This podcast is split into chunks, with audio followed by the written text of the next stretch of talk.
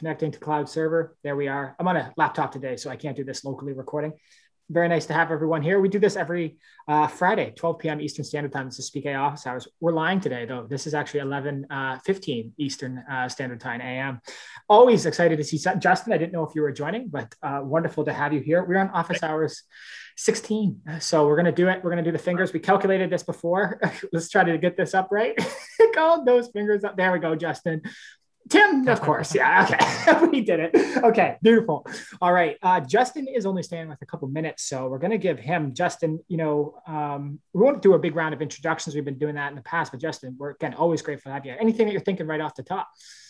Yeah, I mean, the big one that I'm interested in, um, uh, you know, what I've been trying to use Speak for is lives, you know, uh, you know, live brainstorms.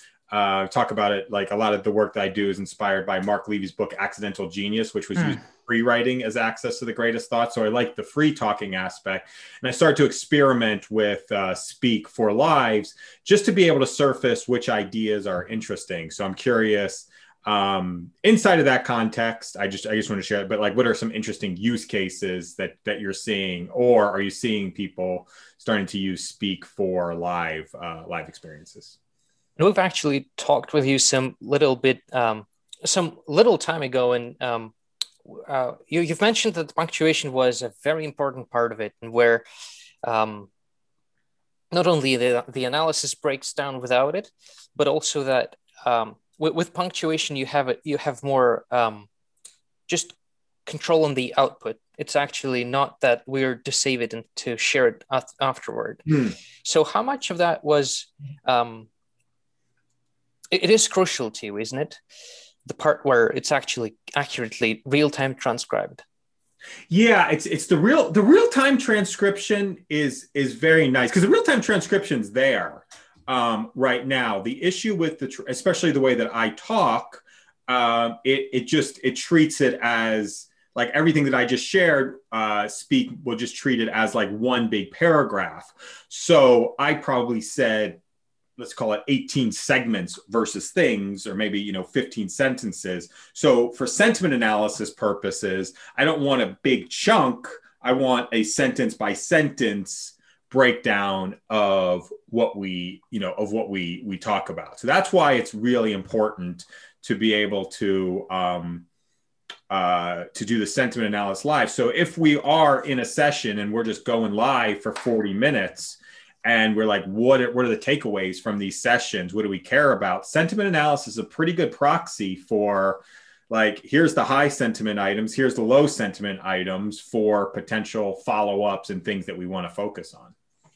How much, if I, if I may dig down a little bit onto this, I just was wondering, how do you like the line chart, or rather, how do you see the sentiment in overall? Do you see it in a, in a more, we tried it in more, to emojify it, actually. We tried to put the percentages in and sort of calculate on um, a compound sentiment, and then we've tried uh, giving this continuous line. Um, how do you see sentiment analysis performing in your use cases? How do you use it? What do you use it for? It's fine, except for the um, it's it's fine except for the punctuation piece. I mean, the other thing that I would like, I'd like to be able to extract the sentiment analysis out. The categorization's nice. Um, and I think the categorization would work as well as a secondary, but I just find the sentiment works better than the categorization, even for me.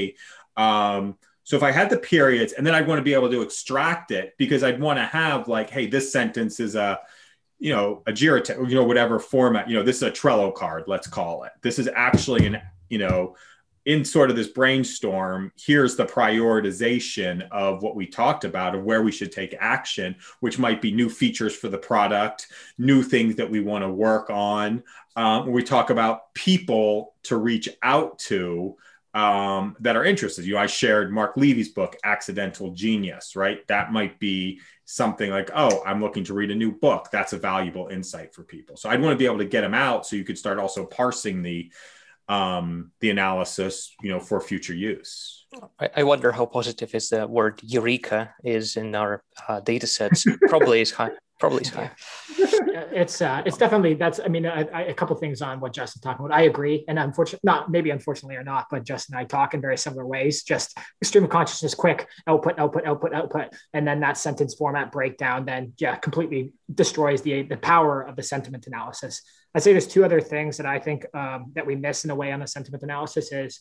I've shown you some of those like Google Data Studio reports or just Excel reports when you add like conditional um, sort of formatting. So like um, just a little more color, color representation of sentiment too. Yep. And, and even the way that we display the numbers of sentiment is like the machine output. It's yeah. not really the human output. Like it's not really made for humans. We just display raw computer data, uh, yeah. basically. So I think those would be big, um, you know, big pieces for us to ask about. Use cases is a really interesting, I can't, you know, it's an interesting company that's growing very quickly and they're working in a couple different spaces with real-time analysis. And uh, they're doing it with a bunch of different sensor data, working with autonomous cars, working with some pharmaceutical companies, and then also even some furniture companies that are building like personalized therapeutic sort of furniture yeah. experiences. So it's really interesting. And the part that they're trying to Um, figure out is a mix between, I would say, like real time, obviously the transcription, but then in the goal is for them to get an output um, from speech in real time. And that output that they're most interested in is actually valence and arousal. So valence can be uh, basically sentiment. And then yeah. arousal is, I guess, the intensity of that too. And so if you can output that, you can communicate with their systems and then modify lights, or um, commands within autonomous, like in, within vehicles, uh, or even uh, they're doing some really interesting stuff in treatment and development of drugs with some of these pharmaceutical mm. companies. So that's like, I mean, it's a, they, they, it's interesting hearing as they're deeper in and they say that these companies invest in between something that is practical and then the at the far end, which is like batshit crazy. Uh, yeah. And and because they they need to invest in something that can produce results that have an oversized benefit. Otherwise, yeah. it's not worth for the investment. The rest of the space is too competitive. So that that that's a really interesting insight, and we hope to pursue those. And there's also some some some V R companies that we're we're hoping to basically modify.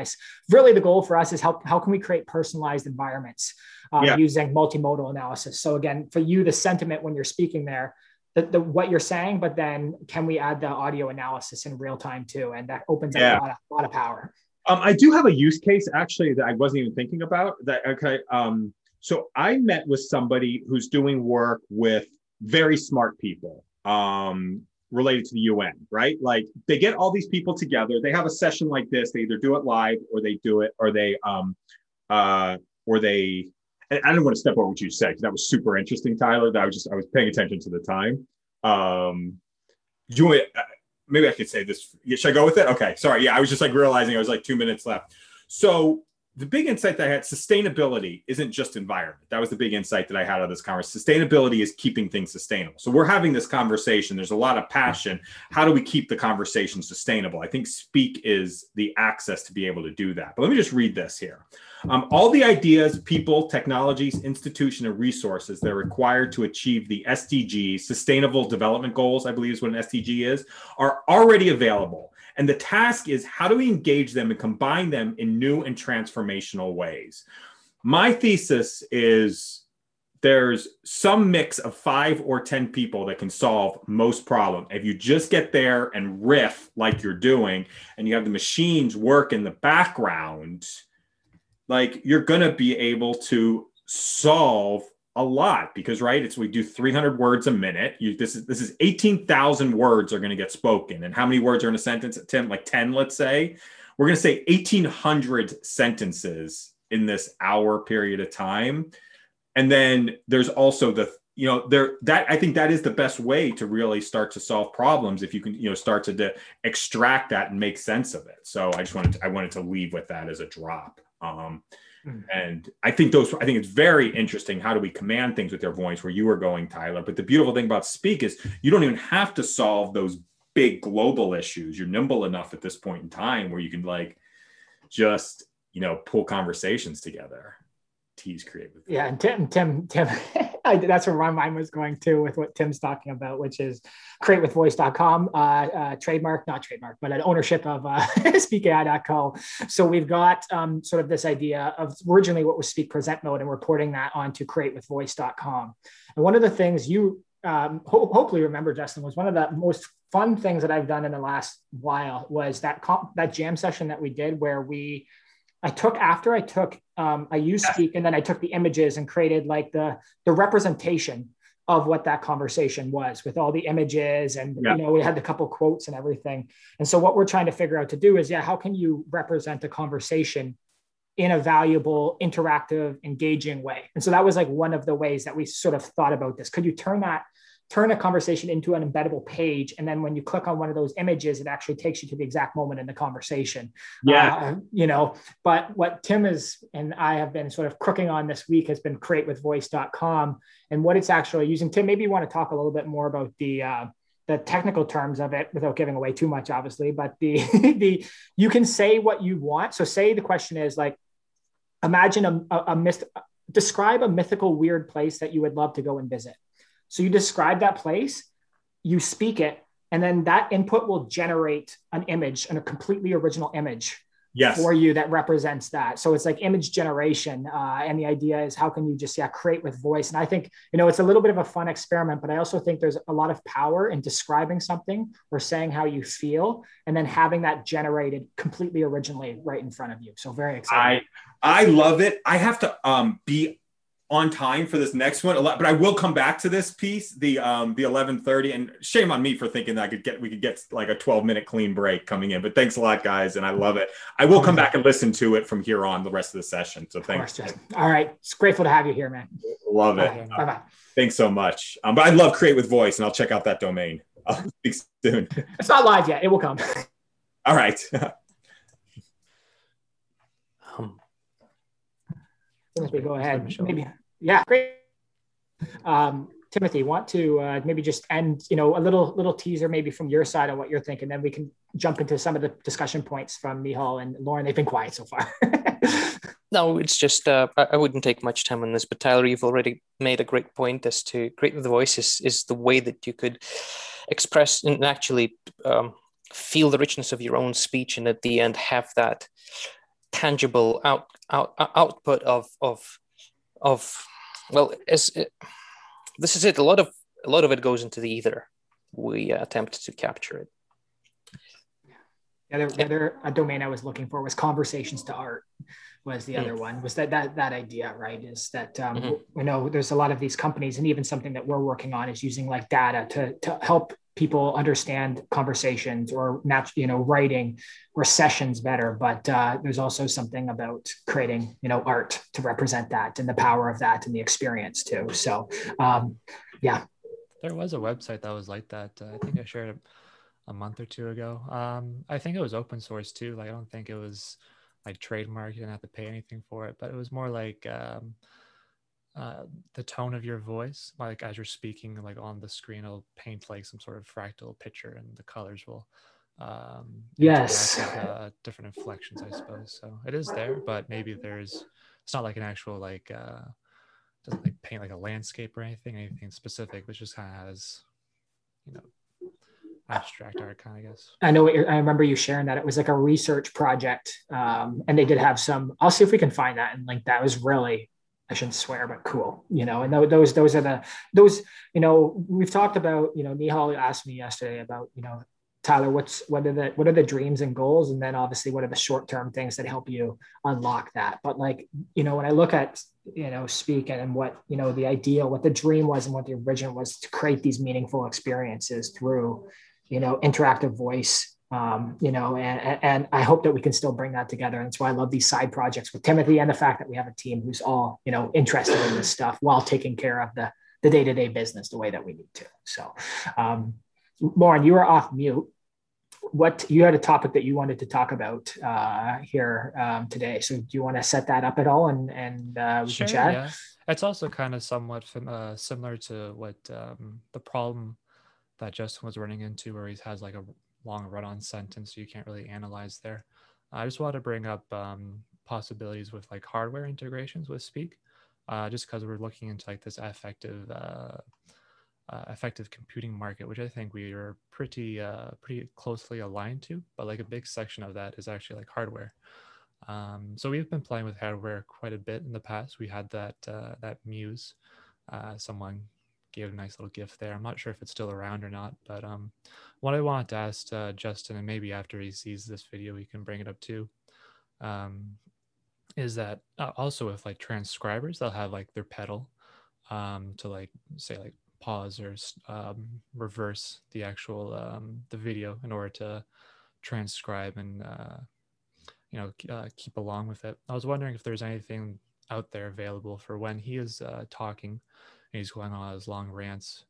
Um, if you were to hit a button, that's kind of like a uh, like a stop sentence or stop paragraph and uh, uh, move on to the next one. Maybe that could be um, something pretty simple. Maybe just like a little like hand button that you yeah like a, a rope or something that just like, okay, that's that's a thought, next one. Um, so just curious. Like also, um, Tim and Basil have their uh, have their Oura rings. I'm not sure if what they can do with that as far as speak goes. And even Nihal brought up uh, some sort of hardware yesterday. He posted something there as well. So just curious what you guys have to think about that. If I may just on, on the Oura, actually have to debunk it. Unfortunately, they don't support real-time anything. They only work at, because of the battery constraints. So the real-time actually would only be able to do that with Apple Watch or something, or alternative, not Apple, us, but yep. And you actually can with the Oura Ring, uh, if you enter into a partnership or engagement with them, they have uh, a different type of Oura Ring device that can stream in real time. Athletes are using it, uh, like professional athletes in sports are using it. It's very, very interesting stuff. Um, so yeah, that's, yeah. That, it's, can we get that crazy partnership, please? We're trying, we're working on it. There. Yeah, we're working on it. Um, but you know, the Oura Ring is really fascinating. And last uh, session, Vatsal brought up his uh, life.vatsal. Shah dot in. I hope I qu quoted that right. But basically, he's just on a daily, re I believe a daily refresh, just pulling in all the data from Oura Ring. And like the one part is the hardware, but really it's just the data output that you can get from that hardware. So now if Vatsal was, for example, writing text notes within Speak or speaking and capturing conversations, and that was done in a, a rigorous enough way, you could align the Oura Ring data with those instances. And there's some gaps. I'm sure Tim probably is thinking of some breakdowns there, especially if you don't have the timestamps of when the data is coming in. But there's a lot of work of like the idea that some of these healthcare companies are, are trying to do is take like Oura Ring or a similar device like Apple or Google and say, okay, for example, a therapy session started here. And at the same time, they started an audio video recording. And now they're trying to align, you know, for example, heartbeats per minute or, uh, you know, I don't know what other metrics you're thinking of there, Tim, and literally aligning that with what they're saying. And then if they can get enough of the, you know, a clean enough data set from enough people, there could be some really interesting, you know, ideally some sort of correlation or connections found between that objective measure of heartbeats per minute and what's being said in that, that session. Very interesting stuff, very hard, you know, like not an easy, easy thing to do. And these are big, complex problems that people are, uh, are trying to solve, but just you know, between what Tim said there, Oura, Google, Apple, some amazing applications of combining that with, with Speak. And um, another problem that came up, we've talked about this multiple times already, but uh, with the whole Muse headband where it's, um, it's the E E G, like it's uh, tracking all the electrical outputs of your brain while you're, uh, you know, meditating or talking or whatnot. Um, we're thinking of integrating that Uh, with like, you know, speech to text, stuff like that. But the problem is that it can't pick up uh, your brainwaves as well um, when you're talking, kind of like mashes up the signal. I'm just curious, um, what if you don't talk at all? What if you're just writing instead? Would that still affect the, uh, the signals in any way?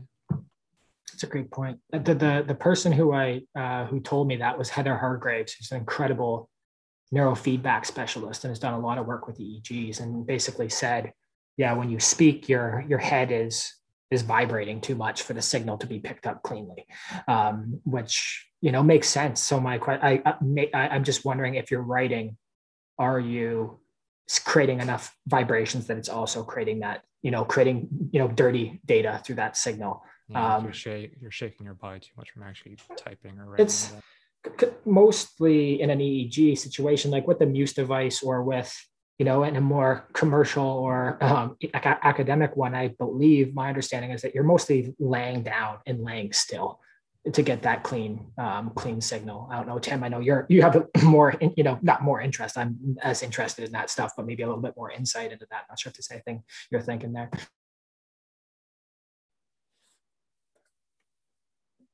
not exactly to the point, but I'm just thinking of uh, of, a, of a in in parallel here with um, um, in the, in a more no not to the point. So I'm not gonna derail this. It's okay, Timothy. Um, the only other things that I'm I'm thinking about, uh, Lauren, from the hardware perspective, were, you know, you said wearables, but then there's hardware. Like, what's really interesting, that company that we talked to, they've got most of, like, the companies are coming to them already with the hardware and then telling them, you know, what sensors or what data they're able to output. But then a lot of these companies are looking to invest in contactless experiences too, especially with COVID and, uh, you know, thinking of how can we make things touch free. And even you were talking about, Justin, with that button, ideally we figure out how to do automatic punctuation. So it is the, the whole experience is hands free. It'd be odd to be like hitting a button every time you're trying to time, you know, a sentence, a sentence, a, a sentence end. Uh, yeah. Uh, the only part of that, it's like tapping your head and rubbing your body. It's, it's weird. I can't, I, I, I can't do that for sure. That's, I look like an idiot. um, do, do, do we have that? Was it, was it from, um, what was the company? I wasn't alive when they built that big button. They sold it in supermarket. And when you hit it, it would say that was easy. Staples, Staples, something yeah, like that. That was call- easy, you know. And we need to, we need to incorporate with them about that so hardware. You're, you're calling us all old, is what you're doing right now. That, that that that that dated us. That hurt. That was like that was like not that long ago. I feel like I missed that part, but the, but uh, there is. No, go ahead. Well, with punctuation part, actually, there are companies who are, who are well. Uh, It sure it's not a problem to say that Google actually had moved from experimental feature of punctuation to actual release. You can now, uh, anyone with an A P I access on their Google Cloud platform can, uh, so I've been experimenting with that. And um, we're, we're uh, just to the topic of create with voice still, um, when you're, so it's like a two-stage process when you're trying to formulate a sentence, articulate it, and it's still compounds until you actually pause, and that's a um, a non. Uh, it, it's it's not exactly uh, usable in in like I wouldn't imagine Justin to pause to wait until it finished. So the the button sounds like a good idea, um, to actually have that uh, hard separation, but also in in terms of uh, I'm thinking in. In your awareness, like what is most important? You can't you can't interpret um, uh, magnetic, magnetic resonance data, for example. You can't interpret it live unless there is something like a simplification mechanism that actually tells you whether you're aroused or not, or whatever you can actually inference from it. And it's not too much by on its own. You need to have the the correlations built around all the other data points that actually will make sense to you. In terms of real-time self-analysis, that is, in these terms, it's not as um, straightforward. Plus, the, the fact that we, we we still need to build so much of the contextual information and, and understanding of the user's brainwaves, for example, we still have to spend like a, a well, I'm not going to say time period because I'm, I'm not aware of that, but we need to spend time training on a user's brain first, and that's um, inevitable. And without it, the data is noise. So, why did I say that? Let's move on. The, the only thing I'll add is like the, the, the most rudimentary thing that we, like I told Nihal yesterday too, that also like one of the dreams is that we could actually run that on device locally, you know what I mean, is basically not have to send that to the cloud. Just thinking about, you know, um, privacy, thinking about the transfer of data, like the dream for myself, what I would love to see one day is just like local speech to text that's accurate and trainable, that can be done in real time with zero to low latency, and uh, and then also multimodal analysis being being done. So that's the dream. We're working on it. It's gonna. Uh, I will. Nihal, you've been so quiet. Let's let's go, buddy. It's your your turn here. Let's uh, let's talk about what you want to talk about. Well, I was actually going to ask when it comes to hardware integration. Um, f- for instance, if it involved some level of like speech to text, right? Uh, the the quality of the microphone and the microphone's ability to pick up uh, what you're saying accurately would definitely, that, that, that's like a pretty major blocker, right? For any, uh, speech to text integration, or are kind of consumer good goods mics good enough yeah. to do that? Uh, and just like accurate. Where you are when you're mm-hmm. talking to different like, parts of like the room. A, yeah. yeah. Yeah. In a crowded place, or yeah. If yeah. you have some sort of like editing too afterwards, that helps quite a bit. Mm-hmm. That's, that's, you know, the, even, even like my, I'm using on, I'm on my laptop today. So I'm sending like a degraded signal of sound compared to the normal microphone that I have. And that, that has an impact too. And like one of the companies that reached out to us recently also just asked like, what is the best file format to have? So a WAV is much better than an M P three because you've done, you know, lossless, you have a lossless audio format. So there's a lot of things to think of there. I think What you know, what some so from uh, most of the research and work that's been done shows consistently that like multimodal analysis is the most valuable. So say like the idea there is that you're combi- yeah combining what's being said and how it's being said, because and, and and between the two of those, you can increase the chance of accuracy, even if, for example, speech to text is de- degraded in quality based on where you are in the room or something. However, I think there's still a lot of gaps there, and what. You know, not everyone is sitting in a perfectly idealized, no noise environment with a perfect microphone streaming in perfect quality. So there's a lot of um, challenges there. And I think it also comes down to, yeah, like for some people, this is a beautiful thing. Oh, wow, that's what's joining. For some, for some thing, people, it's like a beautiful thing to think of this like machine that understands you in real time and then can trigger changes. For other people, that's a nightmare. So also have to consider that. However, I do like, you know, Lauren, I do appreciate that you brought up the uh, um, effective computing part, which is an amazing market that will continue to grow, and it's not going to stop, whether it's vehicles trying to create, like there are vehicles now that are, are modifying the environment uh, of your car as you're driving based on what you're, no, not just what you're saying, but even facial recognition. That's what Affectiva is doing a lot of great work on. Um, and you know, like it or not, that technology is going to come and we will all be sitting in our own personalized little bubbles or environments, uh, you know, navigating through the world. But also kind of scary, like who else is going to have access to your car? Like maybe you commit a crime. I'm not saying what kind of crime it is, but maybe you get into your car to get away and it's like, oh, you're on the police register now. We just took a picture of your face and we locked your car. Um, so yeah. To see what could happen there. The other one, the bigger application, and hey, Vatsal, nice to see you. Well, nice to I, you're here. I can't see you yet or hear you, but uh, nice that you're here.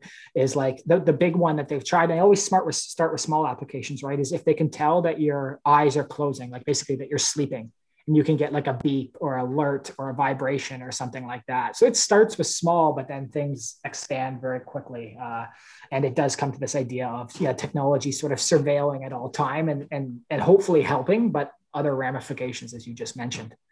That's all. Got a new background. Hello. Uh, Looking yes, fresh, buddy. Uh, I got uh, just working on a couple of things, uh, just late. It's okay. We had Justin on for a bit at the start. He hopped in and hopped out. We've uh, had a, a good discussion so far. I think we're at, uh, what do we, I don't even know. I've lost track. I've lost track of what it was, but it was a good conversation. It's Nihal's turn. We're, we're doing, we're doing a nice little circle here about yes. some of the topics that we want to talk about. So Nihal's uh, been quiet most of the time here. So we're giving him a chance to share anything that he wants to. Uh, so I'm at the beach. So that's, that's cool. There, there you go, buddy. um so um the, the kind of topic I wanted to discuss was um well, I titled it as press versus product, and like why making the news doesn't always mean success, uh and th- this this was kind of just inspired by you know the fact that we recently had a pretty uh big pretty significant partnership uh, with MyCure, uh, had our you know our website, our company name distributed across like you know syndicated uh, websites, and uh, you know we, we didn't really see any uh, significant uh, uh, results from from that exposure, for instance, right? And that that kind of got me thinking about how you know just getting into the news and like good P R isn't necessarily a surefire way to success if uh, people don't actually convert and don't actually start using what you're offering, right? And in our particular case, it could just be that the, you know, it, it was very much an informational touch point. Like it, it, it's it's not a, hey, come try Speak, right? It was just like, hey, we're working on this cool project with this this upcoming company, right? This, and it it it got me thinking, and it's cool that in a way that we haven't fallen into this trap yet, but it's like, I, I think there's a point in time where many early stage or even larger companies like uh, let fame almost get to their heads, and uh, to the point where they'll stop focusing on what got them there. They'll stop focusing on their users' needs and their users' issues. And in a way, it, it's it's almost like a blessing in disguise where we haven't necessarily had that problem just yet. Um, but I think that's also empowered us, uh, and also for, for, you know, for the engineering team to just focus on what's most important, right? Instead of trying to please investors or trying to please like a news cycle, like um, whatever it is. Uh, and as like a third point, it also just kind of got me thought, talk, thinking about first impressions and how it's it's usually hard to recover from a bad first impression, whether that's, you know, on the product side, personal, professional, whatever it is. Uh, and so so it's it's important to not really go too hard on artificially promoting your product when it, you know, your product's not necessarily ready to be promoted to maybe that specific set of users, right? So right now, you know, you'll, you'll see like Otter, for instance, after th- that huge uh, uh, round of funding they got, right? Like I, I see their paid ads everywhere, right? And and it's it's just like that that's cool and all, and it's it's cool that they've figured out, you know, you know, they found the product market fit, and they're just driving as much cash as they can um, behind getting their product into as many people as possible. But you know, in a way, that's not really where we're at just yet. And making that good first impression is going to be like super important uh, for us, regardless of uh, user touch points as well. Uh, yeah. And I, I guess just your, your thoughts, you know, you guys have been with the company for uh, quite a bit longer than I have. And w- what are some things you've maybe noticed um, over time, for instance, when Speak does get some exposure, or when Uh, you, you know, get to talk about Speak, and, you know, h- how are you positioning Speak when during these conversations? And have you ever seen po- like positive trends uh, after certain like uh, rounds of exposure, for instance? Sure. There's always like a big jump in uh, user signups, at least. Mm-hmm. Um, I'm not entirely sure how that affected uh, retention in the past. Um, probably as the product becomes more matured and more uh, developed out, as you said, when we actually go for those large um, uh, those large campaigns, those large announcements uh, over whatever uh, website. Um, it's probably going to be a bit more important. Like it's great. It's, yeah, it's definitely like an ego boost when you're in the early stages of, oh, we just launched this and it's on this website and we got these many users. But um, Maybe the uh, maybe we bring in users, maybe we like we advertise those users too soon, and then they come in and it's like, oh, this isn't really ready yet. And then they leave and kind of forget about it until the next time there's a, a news broadcast or whatever. Um, so yeah, there's probably some more, you could probably think about it more, probably strategize a bit more about like when to have those um, uh, those press releases. But uh, I think the more press, the better in a way. Um, I don't know. I'm not in advertising or marketing, though. I'm an accountant, so that's just my two cents. I, I add, you know, a couple um, boost and signups, but doesn't necessarily mean they're the right people. A couple of them have actually been at virtual events um, where, like, we were mentioned, or even like within a chat, uh, you know, the name was mentioned. People come to the site, and because it's a free sign up, willing to do a test. Doesn't mean they're the right user. Doesn't mean they're the right customer. Doesn't mean they're ever willing to, you know, pay for the product. But they see that there's a low friction point for them to just see. So I do think there is a about validity about the first impression, and also creating, you know, improving the onboarding experience, which is something that we've been talking about, and, you know, looking at that usability and trying to increase retention.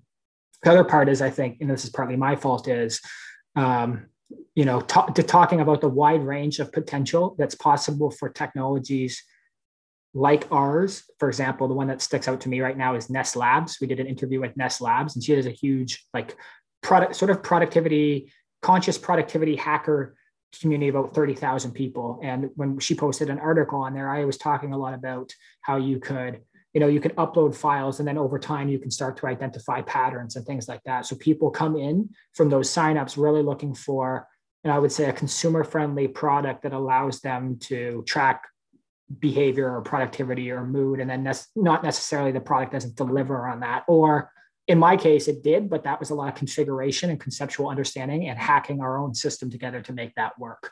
So I think there's been, I wouldn't say false expectations set up, but I think just some of the things that we're discussing theoretically and conceptually of what technology can do and then where the product is are different. And it's hard when you have a small team where you're like talking about what you want to do. And then you're, you're always six months ahead in your mind than where you are um, with what you're doing. I just add one other part is like from the press release part. Oh, hey buddy. Um, from the press release part, I've been following specifically, uh, I mean, many technology companies, but obviously the psychedelic space. And a lot of companies are, because for example, this specific market, they're a ways from monetization and legalization and even having something, but they're trying to create milestones that they can put press releases out. And there's been jokes about how weak some of these milestones are. So one of the milestones famously was, Uh, um, someone bought a website domain and put a press release about buying a website domain, right? So it's like these things are very shallow surface levels. And I think that you've sort of illuminated on, Nihal, is like behind the scenes, we've created a system that works and can actually create value. And it's allowed us to create focus because we're not spending all our time just hitting artificial milestones. And I think that's been powerful of being a private focused company, and it's put us into a good spot. I think, you know, as we move forward, we can look at some of those opportunities, but I know it's not always as good on the outside as those press releases are compared to what happens. So uh-huh. I also want to add the beautiful thing about press releases, especially when you're a startup, is they don't cost anything, which is really nice because advertising is very expensive. The press releases that these companies are sending are very expensive, though. They're using Cision to post them, and I don't know, I don't know if you have the exact figures on those, but they're expensive. Uh, and what the biggest outcome that I've seen from them, from some talks, but then also some hooking into understanding of marketing websites, is like a lot of them don't actually drive any traffic or even visits to the site. The biggest benefit is actually getting domain authority from those sites because it's like a high, a highly trusted site. So for us, even we've seen a, a little bit of a boost because we were included in those press releases that our site is more trustworthy or spread across the web. And that's the bigger benefit than I would even say the traffic part um, that we're seeing and a lot of companies are most likely seeing. I just want to share uh, our numbers, a uh, few few numbers, if, if you allow me to share a screen, uh, which might make uh,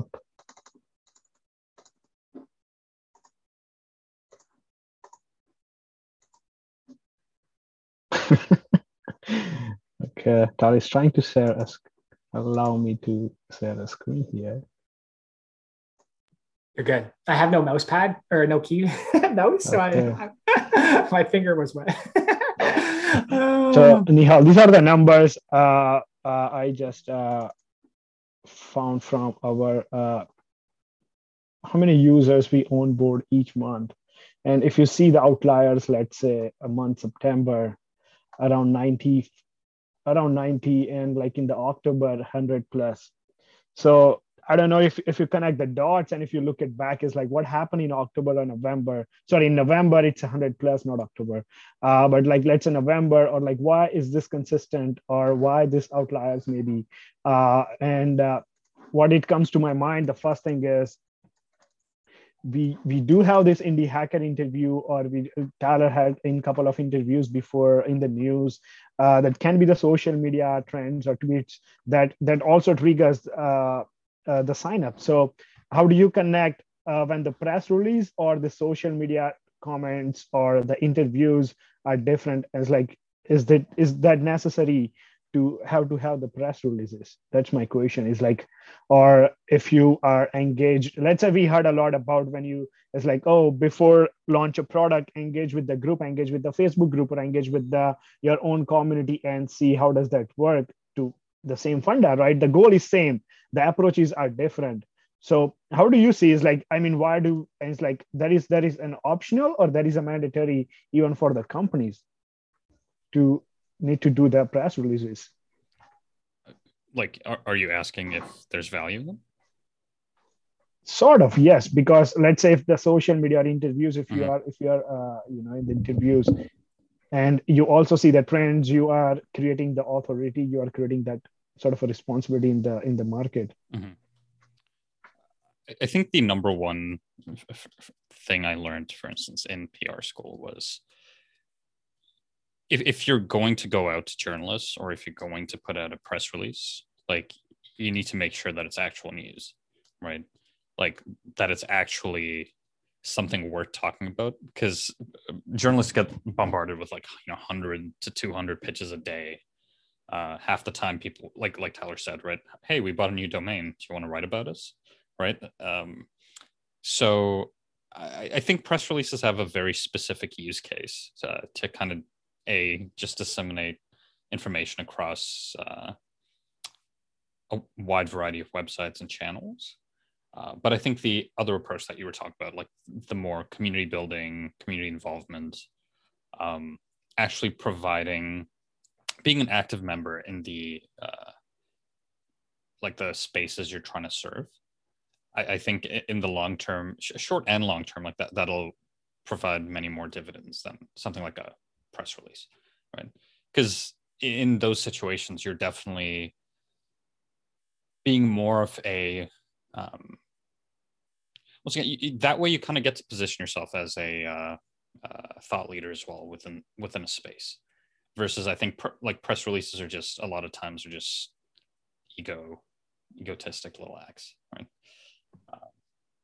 One, one thing I found was really interesting to me was that uh, like a lot, you, the, a lot of times journalists don't even, or way some of these places, they don't even write, like you're responsible for writing the press release. You just give them a prepackaged asset and they, they just do a check if this is, maybe they do a little rewrite or edit, but it's just like you're prepackaging it for them. They want it to be this easy activity. Um, it, generally, I think we get bombarded with milestones that are money raised. So how much money you raised. And if it's a large point, like A D A, great company in Toronto, just raised, I believe, one hundred million dollars and became Canada's new unicorn, right? So there's the news, there's the press release, very exciting. Um, and it, it, I think, it, you know, uh, or patents, you know, but the, the thing that I also think it becomes, and I've, you know, talked to someone who actually was in a company growing quite quickly who used a lot of press releases and talked about it creates, I mean, in a, in, in, part of that is the purpose, but a, a perspective or um, a thought of the company that doesn't always align with reality. So great, you just raised, for example, thirty million dollars or whatever, but what did you have to give up for that thirty million dollars? What, you know, uh, like ra- raising the money is not the goal. Raising the money is a means to an end to help you get to where you need to go. It's not just, so, uh, in a way that our in our lives has been this, you know, sort of building these shiny spectacles that we can all share. The same thing happens with press releases and milestones, even if it's not necessarily the, uh, you know, the, the accurate uh, perception or what's actually happening. So we want to, you know, I think, you know, we can continue to go through there. I think we talked about the authority. When you read something about someone on a different site than themselves, like instead of going to speak A I dot co and reading something that we wrote, reading it on some another website creates this sense of trust or credibility or authority. And that is one of the main drivers of why companies are doing that. And I think generally, a lot of the companies are public companies or companies moving towards trying to increase the valuation of their companies. So they're also trying to get into the eyes of investors who are following those news and looking for data points for creating value um, within companies too. Good. Okay. Do you, you feel satisfied, Nihal? Yep. Yeah. Okay. okay. Cool. I'm, I'm also just trying to be mindful of the time. Yeah, I know. You guys yeah. Have, uh, your meeting after us. We got, uh, so we've got Tim and Vatsal um, who are left to speak or who want to share. Vatsal, you had a, oh. Tim, go ahead. Thank you for the honors, but I, I would say that we've, uh, I've already took enough time with the um, Create with Voice. Really excited about that stuff. Um, well, I mean, if to actually riff off of the just this topic of um,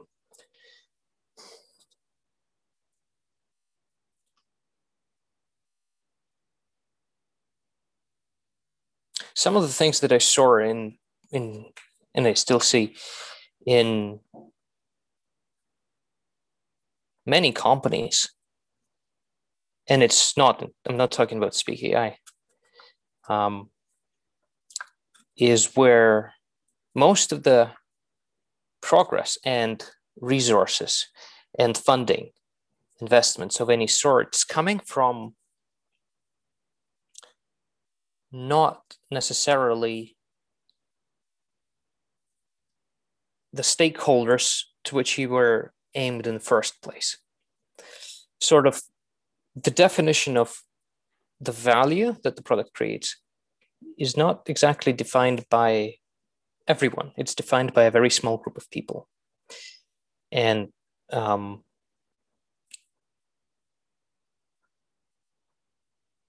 in this building the strategy around actually incorporating all of these investments and at the same time aiming at that group of, group of people, the very same one, is so hard to accomplish. This this alignment is strategy. And and this product strategy is really um,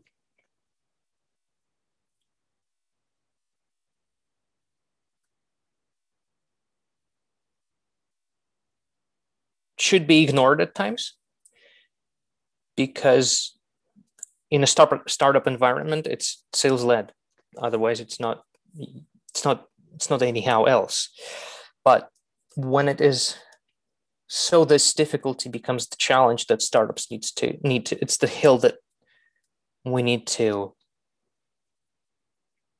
climb up to, and that that is um, an ongoing challenge that we're seeing too.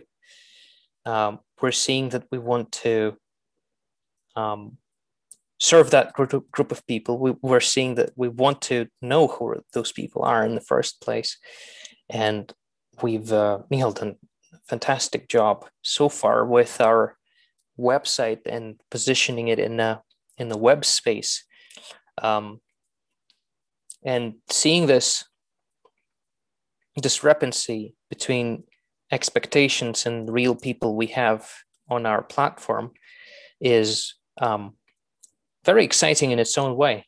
So I wouldn't spend much time here on this, but um, figuring out this alignment and and is was still is um, the most crucial part. Everyone on the team, I'm sure, is looking forward to. Thank you, Tim. Thank you for sharing. Yeah, and I think, you know, it's interesting, right? You're optimizing for, depending on the path of the company you're you're you're going, right? If you're if you're bootstrapping and you're only growing off customer sales, you're only focused on customer sales and the revenue that's generated. Otherwise, you will die very quickly. Whereas there's other companies that are taking a venture funded path. And so they're not only optimizing for customer success, they're optimizing for investment success. They're operating for milestones within six to twelve to eighteen month periods. And if you have the right people on board, those can align really nicely, but then sometimes you see the opposite, which they're not necessarily that aligned. Um, so yeah, continuing to explore that. And that's always, um, you know, even just a like quick example, even in Canada, there's lots of grants, there's lots of tax credits, but even putting someone to take care of that takes away from the capacity of, for example, talking to a customer, talking to a user, um, building a better customer success pipeline. So everything's a trade-off, and you're always spending your efforts and time on one audience compared to another. A very fascinating thing, and a delicate balance that I think many companies uh, are trying to, to figure out. So um, Vatsal, we're coming up towards the end of time here, but we'd love to touch on your uh, your, your topic here. Um, Leon had a great topic too, but is not here, so we'll leave that for him um, here. But mm-hmm. let's uh, anything that you're you're thinking on your side for for today. Uh, the couple of things I, I learned throughout the process, and what I see, what I learned, what I read uh, from other companies. What one thing I understand is like the problem is unique.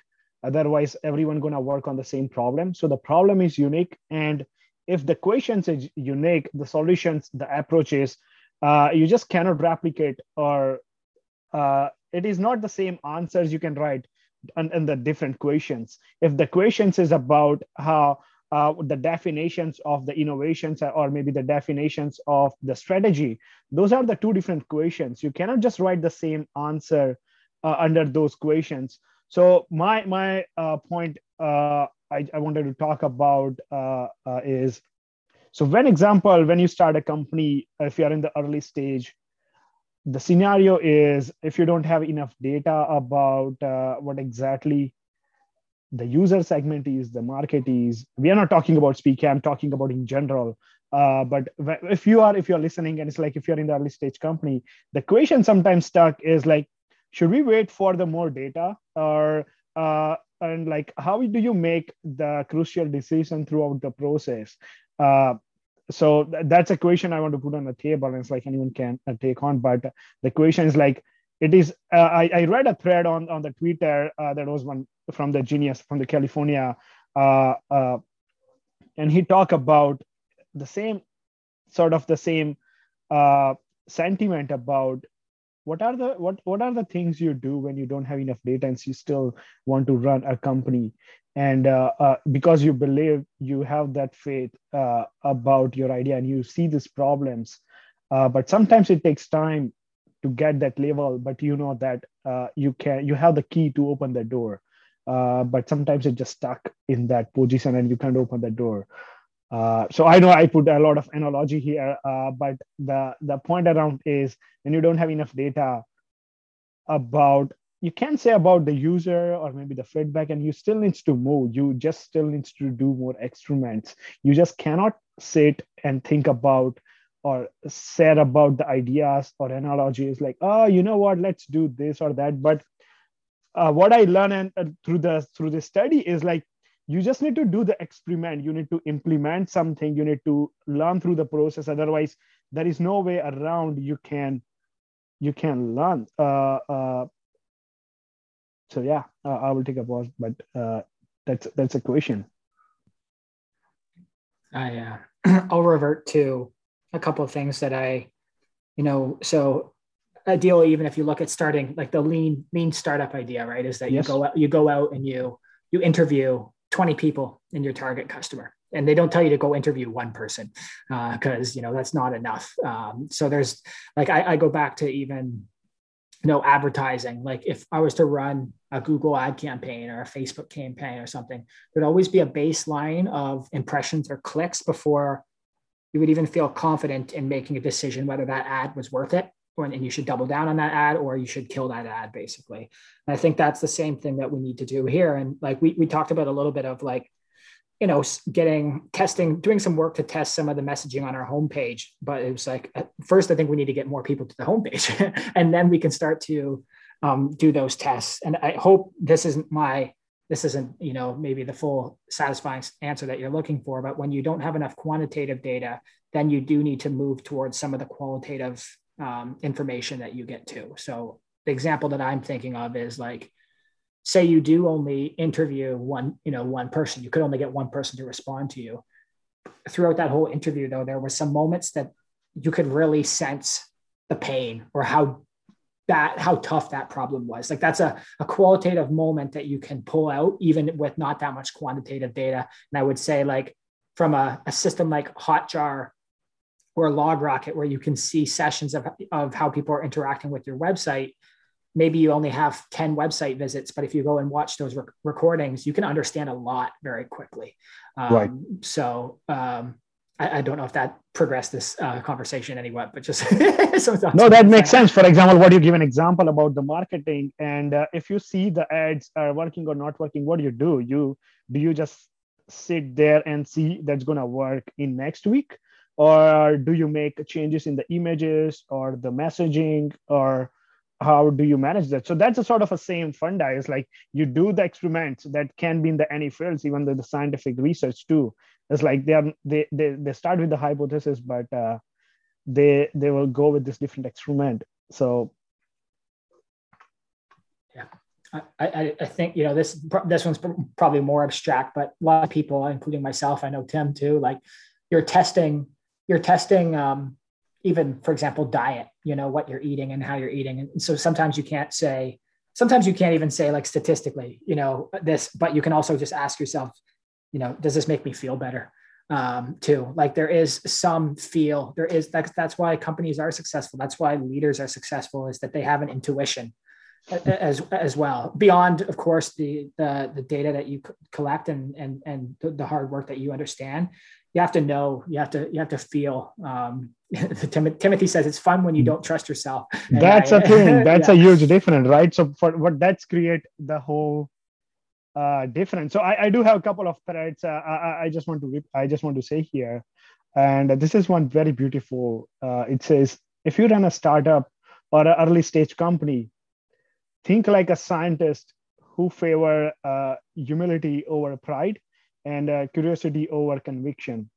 So uh, it's like, I'll repeat again, it's like, think like a scientist who favor humility over pride and uh, curiosity over conviction. So they are not trying to convince you, and it's like, there's no conviction there, uh, but the curiosity is there. And uh, this is the last one, uh, is early stage startups need just two type of hires. Early, early stage startups just need two type of hire. One is builders and second is sellers. And uh, everything will work out. And after that, you can keep growing your team, putting people in the different segments and let them run the seat. Well, you built quite of a library in the back, background over there. Yeah. Um, no, I, I think that's it. Early stage, early stage company, you're either building You're, you're either building or you're selling. And, um, you know, it's, it's interesting. I think we've, you know, we've got a very multidisciplinary team, which can have a lot of positives, but I think there's also, we all do a lot of different things. And sometimes that dilutes our efforts and our, and our focus, you know, and I think there's also, to date, there's still a lot of work that gets done. That is, that is, that then when, when something comes in, that there's a lot of comp- management of that. So part of part of it comes into, I guess, what we've talked about is when an enterprise deal comes in, then there's a lot of success or customer success that goes into it, where you're managing the success of that client or customer, and you're not necessarily then focused on net new lead generation or creating new sales. And I think that's a, a chasm that we're still definitely trying to overcome, which is, you know, some in some ways our website will drive signups and leads. We're making some modifications to that that we'll probably discuss in a future um, episode. But uh, at, the, at the same time, there's more of an ongoing outreach that's needed, or an ongoing selling and sales prospect uh, prospecting system that needs to be built. We've got some great developers.